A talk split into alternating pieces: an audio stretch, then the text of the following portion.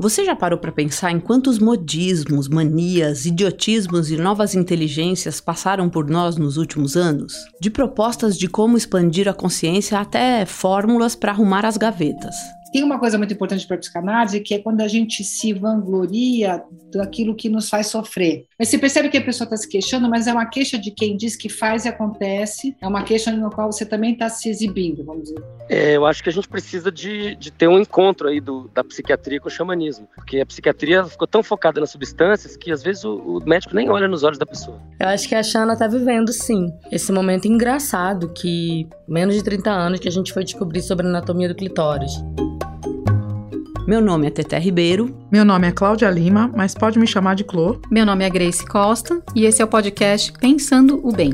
Aqui a gente investiga efeitos e caminhos de algumas ondas do comportamento contemporâneo. Toda segunda-feira tem episódio novo, é só chegar. Busque no seu tocador favorito e siga o nosso podcast para não perder nada.